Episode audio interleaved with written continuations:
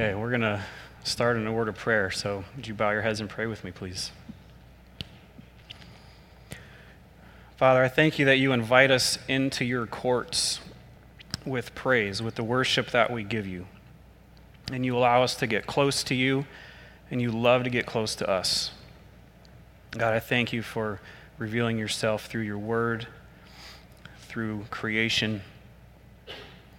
God, I pray that uh, your spirit would take the word of God as we open it up this morning and you would sink it deep into our lives and change us, God. I pray that we would receive it, that we would receive the truth of your word. God, I pray that the words of my mouth and the meditation of my heart would be acceptable in your sight, O Lord, my strength and my Redeemer. Amen.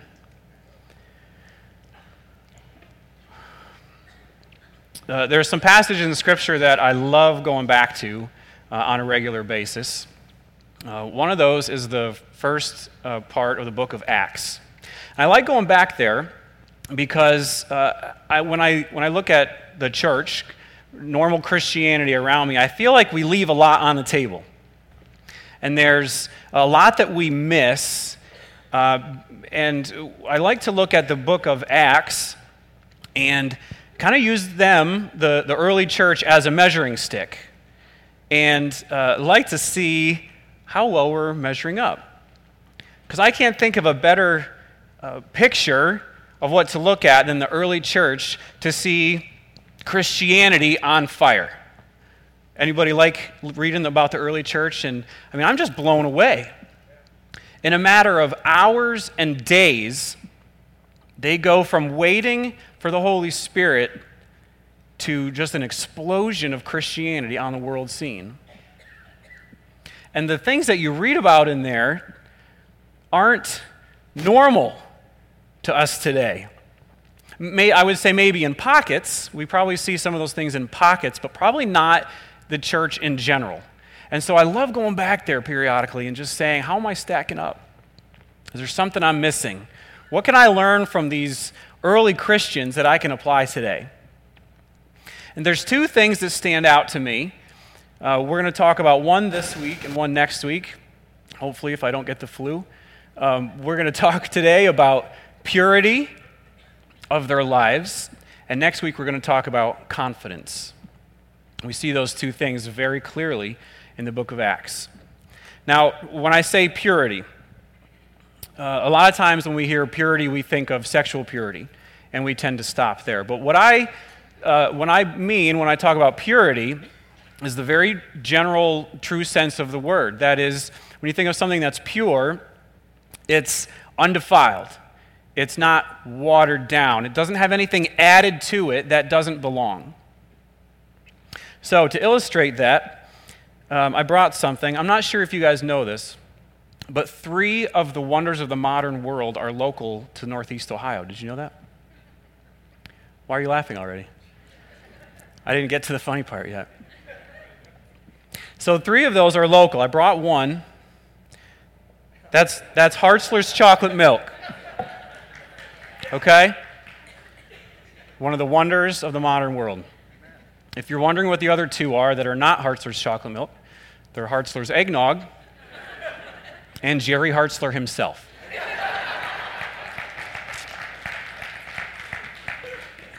I should be done right now. I mean, this. If you have ever tasted Hartzler's chocolate milk, you know that stuff is liquid gold. Am I right? I mean, pure as the driven snow. This stuff is incredible. So, when you, when you, oh man, I should have practiced this. When you have this, you pour yourself a nice glass of Hartzler's chocolate milk. I mean, that, that's living right there. Am I right? That is high living. So, pure, undefiled, unmixed, fantastic. Buy some for your Super Bowl parties. Now, I brought something else. I'm not sure how well you can see this. This is a jar of pickles. Well, the pickles have been removed. This is pickle juice. Someone said this morning, uh, chocolate milk, pickles, Pregnant woman's dream. Um, now, I bet a lot of people would want to take a sip out of this cup right now. Because what's in there is pure. It's exactly what's supposed to be there. But when it has other things mixed in, I know, I know I can't believe I'm doing this. When it has other things mixed in, it still looks right, doesn't it? It still looks like good chocolate milk. I didn't lose any of it. But not a single person in here would want to drink this now that it's been defiled. Jerry is going to kill me in second service. I am, I am sure of it. Nobody wants this now, do they? It is completely useless to drink. So when we talk about purity of Christian living, we talk about what do we have in our lives that doesn't belong. Sure, we may look good, and notice we didn't lose any chocolate milk. We might have our faith and our belief, but there's other stuff mixed in that makes us useless, unfruitful, ineffective. And so let's look at the early church. You can start opening to Acts chapter 2. But here's some things that happen to us that I pulled out from Scripture when we live impure lives, when there's things in us that don't belong. We have broken fellowship with God, broken fellowship with other believers. We can grieve the Holy Spirit, we can quench the Holy Spirit's fire. We live in secrecy and in bondage. There's destruction. We, we, if we sow destruction, we reap destruction. There's a lack of sensitivity to God. Our prayers can be hindered. We can have fear. There's spiritual confusion or lack of spiritual understanding, Scripture says. A sense of never being satisfied, a lack of spiritual growth, a lack of joy and excitement of the Christian life. That's what we can get when we have things in our lives that don't belong. And then I see the early church, and they are on fire. And they very quickly reach this very high level of pure living. And so let's read about them. Let's, let's see how they lived. Because on the flip side, Christ said that he came to give us abundant life. And he said, Those that hunger and thirst after righteousness will be satisfied. And blessed are the pure in heart, for they will see God. That's what we should want. So let's look at Acts chapter 2. Look at verse 41. This is the response to those who first heard Peter preach the gospel after they had received the Holy Spirit. So those who received his word were baptized, and there were added that day about 3,000 souls. And they devoted themselves to the apostles' teaching and the fellowship, to the breaking of bread and the prayers, and awe came upon every soul. And many wonders and signs were being done through the apostles. And all who believed were together and had all things in common and they were selling their possessions and belongings and distributing the proceeds to all as any had need.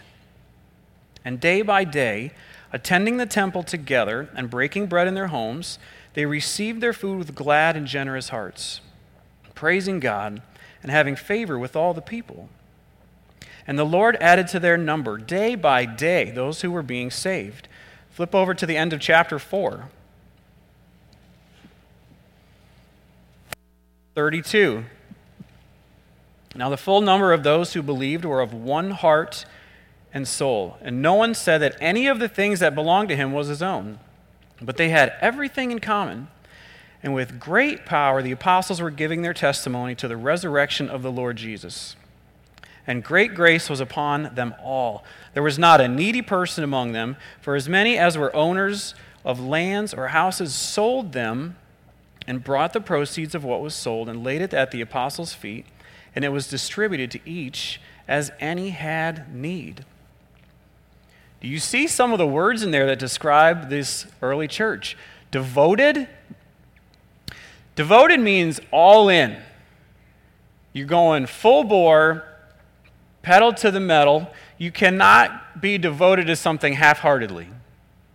If you want to be good at something, and you're really going to devote yourself to it, you've got to go for it. There's no holding back. There's no only when you feel like it. You go after it. That's devoted. These people were devoted to the apostles' teaching, to scripture, to prayer, to fellowship. You see them caring for other people in a way that just blows your mind. Can you imagine taking your 401k, cashing it in, and giving it to somebody who's in need? You say, Yeah, that's for my retirement. Yeah, so were those houses and lands, I'm sure. I mean, that's the extent that these people were willing to serve other people. And then you see a few times in these uh, short verses this phrase, day by day. This became a lifestyle. This wasn't just a Sunday morning. This just, just wasn't a, uh, the times that you serve, but every single day, they were completely and, and utterly given over to their Lord. Completely, holding nothing back. Every single day, they were after this. Let's keep reading in chapter 5. But a man named Ananias, with his wife Sapphira, sold a piece of property. And with his wife's knowledge, he kept back for himself some of the proceeds and brought only a part of it and laid it at the apostles' feet. But Peter said, I'm going to try to use a stern voice here Ananias, why has Satan filled your heart to lie to the Holy Spirit and to keep back for yourself part of the proceeds of the land? While it remained unsold, did it not remain your own? And after it was sold, was it not at your disposal? Why is it that you have contrived this deed in your heart? You have not lied to man, but to God. When Ananias heard these words, he fell down and breathed his last. And great fear came upon all who heard of it. The young men rose and wrapped him up and carried him out and buried him. After an interval of about three hours, his wife came in, not knowing what had happened. And Peter said to her, Tell me whether you sold the land for so much. And she said, Yes, for so much. But Peter said to her, How is it that you have agreed together to test the Spirit of the Lord? Behold, the feet of those who have buried your husband are at the door, and they will carry you out. Immediately she fell down at his feet and breathed her last. When the young men came in, they found her dead, and they carried her out and buried her beside her husband. And great fear came upon the whole church and upon all who heard of these things. Now, I struggle with this passage, and here's why. I've done worse than Ananias and Sapphira, and I'm still here. So, what was going on that this happened? And here's where we can sell short this abundant life of God. I think if we look at how sold out these people were, how devoted, how pure they were living, I actually think that sin became a rarity at this time. And oftentimes we don't think that that's attainable, and perfection there is not, but we can get a lot closer than we are right now. Do you really believe that? And so, as the church grew so much closer to Christ and to sin free living, when this happened, the Holy Spirit wasn't having any of it. And it served a reminder for the church don't let that stuff back in. Don't turn back to where, from where you are. And that's a hard lesson. Now, the church very quickly attained a very high level of purity. Um, this process of purifying ourselves, being purified by God, we call it sanctification. That's the big theological word. But the textbook definition for sanctification is a progressive work of both God and us to reach uh, a, more, a life that's more free and free of sin and more and more like Christ. So it's a progressive work, it's a process, but it's a work of God and us. I'm not sure if you struggle with that, but that's what we see in the New Testament. Uh, obviously, God has uh, an action here. Uh, 1 Thessalonians says, May the God of peace himself sanctify you completely. Uh, Paul says, God made Christ to be our wisdom, righteousness, sanctification, redemption. The Holy Spirit has the work of sanctification in our hearts, in our lives. But we have a role. We have a role to play in that too. We have a, a, passive role. Romans says we yield ourselves to God, we present our bodies as a living sacrifice. But Romans also says if by the Spirit, so there's a Spirit's part, if by the Spirit you put to death the deeds of the body or the flesh, you will live. It's a cooperative work.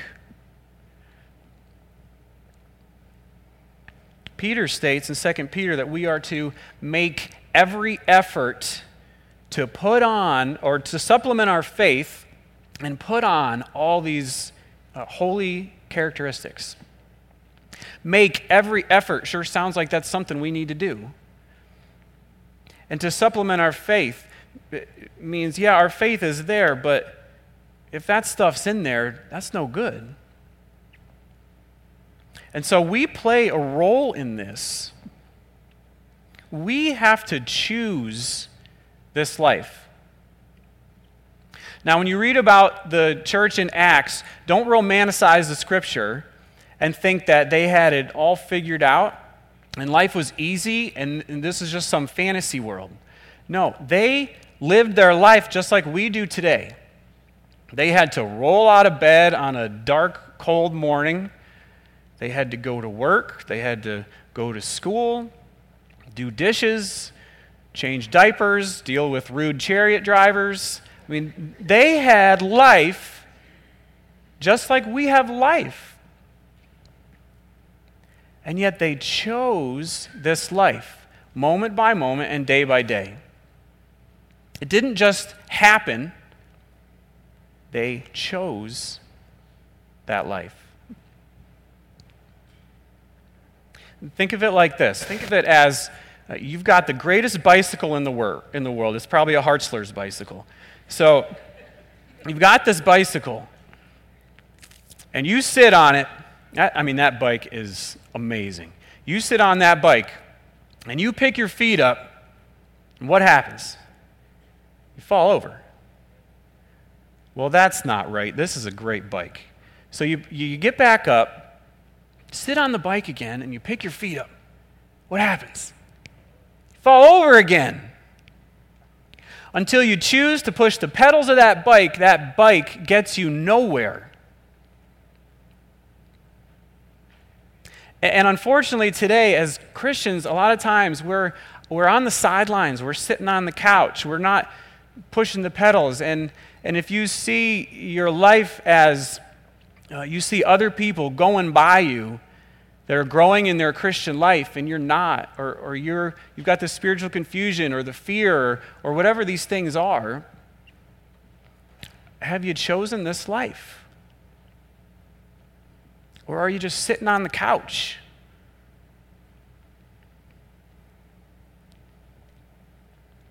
So, where are we, freshwater? Where are we with all this? The first thing we read was that after they received the word, they were baptized. Have you been baptized? The bottom line is if you are a follower of God and you have not been baptized, you are living in disobedience to God. Has nothing to do with your salvation, but it has everything to do with your obedience to God's word. It, it astounds me that there are believers who won't get baptized for, for fear or embarrassment or whatever it is but they'll take communion that actually has a penalty associated with it for doing it unworthily, up to and including premature death, Scripture says. We won't bat an eye at that. But you won't get baptized? It says they were added to the church. Now, that to me means more than just coming on a Sunday morning. Are you just a Sunday morning show up because it's the right thing to do? it's a habit? Or are you really in? Are you getting to know people? Are you serving? Are you uh, letting people get to know you? Are you letting the Word of God sink into your heart? Or are you just coming in the doors and leaving? Are you just part of this outer crowd? It says they were in fellowship with other believers. Are you? You cannot do this Christian life well on your own. God did not set it up that way. Maybe for a little while, but it's not going to last. God has too many ways that we live together and that we sharpen each other and that we encourage each other and that we serve and teach and love each other, that if there's no each other in your life, it's not going to happen. Are you getting to know other people? Are, are you letting yourself be known to other people? said they were of one heart and one soul. There was unity among these people. Big time unity. Do you guard your words so that you do not put people down? You don't gossip? Do you guard your words that you're not nitpicking and stuff that isn't important? Typo in the bulletin. Who cares? I mean, seriously. Or are you fighting for unity? Are you building each other up? Are you giving? These people gave so much. Are you giving? Not all your 401k, but are you giving your 10%? Some people will ask, is that 10% off the gross or the net? Well, who's more important to you, the U.S. government or your Lord? Friends, that's pure thinking right there. The U.S. government doesn't take its cut after you've given to your charities, do they? Who's more important? Are you serving? It said they had all things in common. Uh, they, were, they were doing life together. Is that your life at all? They were devoted to Scripture and to prayer. When it comes to reading Scripture, have you read all of it? I remember there was a time in my life, I was early 20s, uh, I think, and I realized, I had this thought that I could not imagine standing before God someday and not being able to say that I at least read it all. Now, I don't understand it all, but did I even read it all? He left it here for me and for you. What did I do with it? Have you read it all? If you get a, a, Bible on CD or you download a copy of it, it's only about 75 hours long. Now, it kind of sounds like a long time, but I looked up the, uh, the average TV watching for an American, and in a little over two weeks, if you are average, you could have read the entire Bible if you turn the TV off. A little over two weeks. Or maybe you're stuck on FaceChat or Instabook or whatever those things are. I mean, maybe you're stuck on those so much. And yet, Scripture gets pulled out on a Sunday morning from the same spot on the bookcase every week.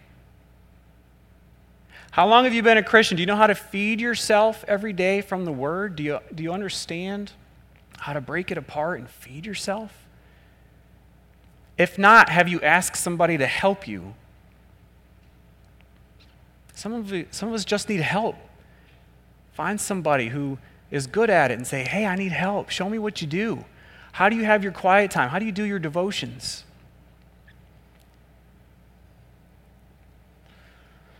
How many times do you pray a day and don't include the phrase, thank you for this food?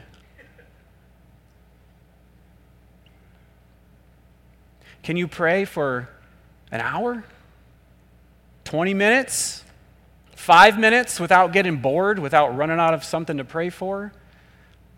Are you really devoted? I mean, devoted to prayer. There was a, I heard a, a Christian music artist on the radio, and he was talking about how his pastor one time challenged their congregation by asking this question If God answered all your prayers today, would anybody's life change except your own? Are you really devoted and given over to prayer? Praising God and worship, it says they, they did. Scott talked about this very, I mean, wonderful last week, so I'm not going to stay here long, but you don't have to be here on a Sunday morning to worship God and experience His presence in your life. And you shouldn't just be here on Sunday morning experiencing God's presence and worship. That should be a day by day activity. Are you doing it? Are you reaching the unsaved? This was a lifestyle for them. If day by day God was adding to the church, that means day by day those Christians were witnessing to an unsaved person. Every day. How are we doing with that? Or do we leave that for somebody else? Is that something else outside of these walls and it's less important?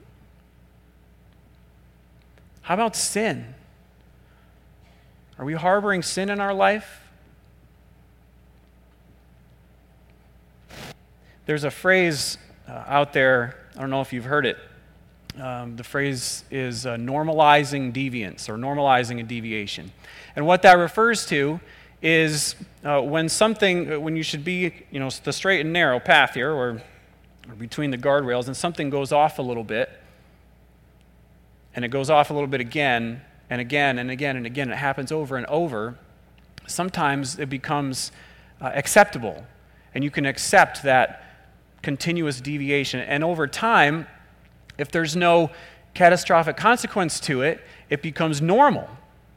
And you've now normalized what is really wrong and going off. And that's just like sin. If we let it sink in and we let it fester and plan itself and grow up, it starts to just feel normal. And it starts to become accepted and tolerated Friends, we need to hate it. We need to hate it.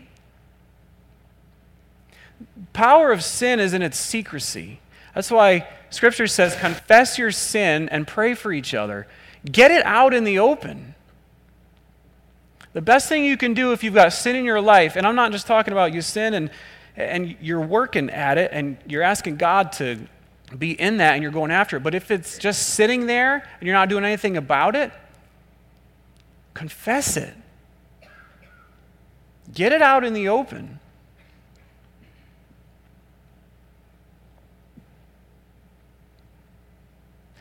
Men, let me say this. If there's pornography in your life, get it out. It does not belong. Not even a little bit. Don't tolerate it, don't seek it, hate it. Get it out.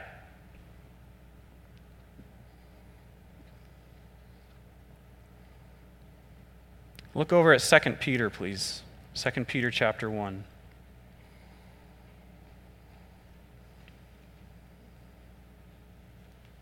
This process of purity never stops. We never reach the end until we get to see our Savior face to face. And look at 2 Peter chapter 1, verse 5.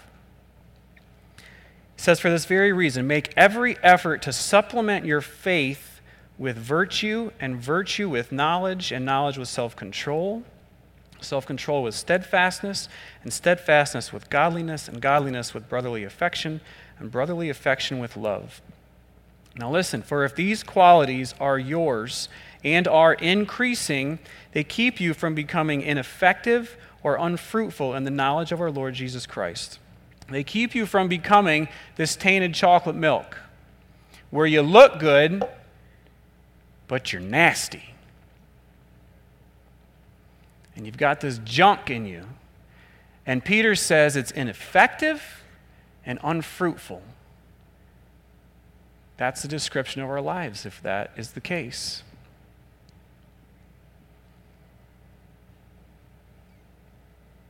And then read the next verse. Verse 9 For whoever lacks these qualities is so nearsighted that he is blind, having forgotten that he was cleansed from his former sins. It all goes back to remembering what Christ did for us, to never leaving the foot of the cross. Because the reality is, we trust Him with our eternal salvation. And then, yet, we hold back in certain areas, or we say, You're not enough, or we fear uh, the future because we don't trust Him enough. Have you forgotten that your sins are completely washed away? So, how are you doing? You keep getting up on the bike and just tipping over? See people flying by? You know, you got stuff in you that's got to get out. And you've tolerated it too long. Can't get traction. Do you even want this life that you read about in Acts? If your answer is no, what does that say? About your Christian walk. There's two ways that we can respond to this today.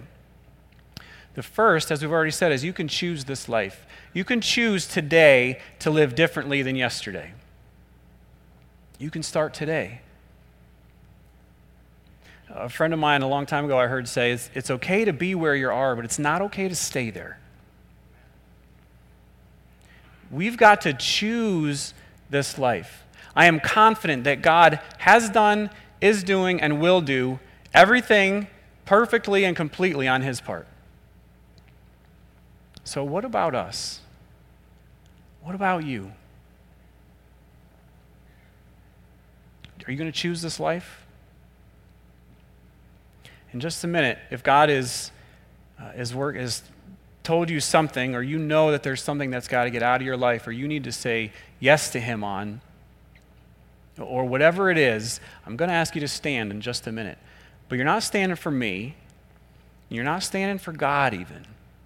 You're standing for yourself because God knows what's going on inside of you. But some of us, it's been a long time since we've said yes to God and we've taken a step or we've put ourselves out there. And so, if God is laying something on your heart that needs to change, I'm going to pray for you, but I'd ask you to stand right now. Just stand.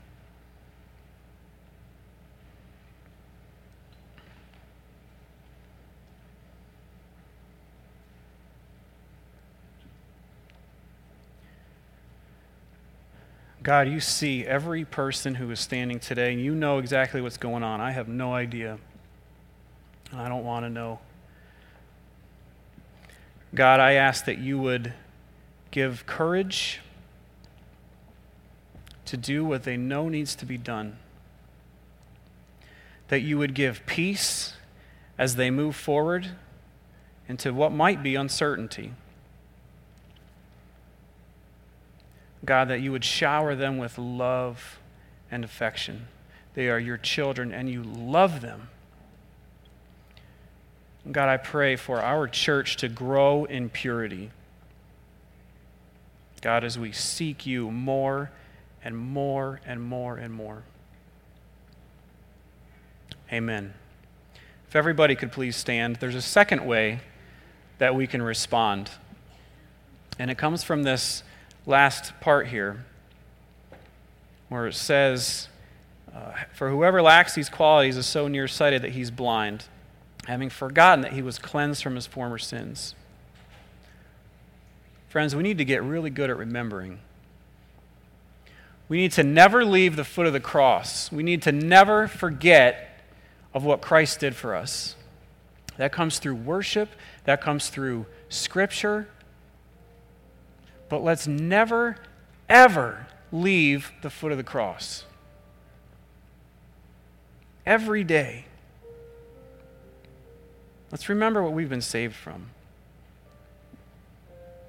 When Christ saw you, he thought you were worth dying for. Is he worth living for?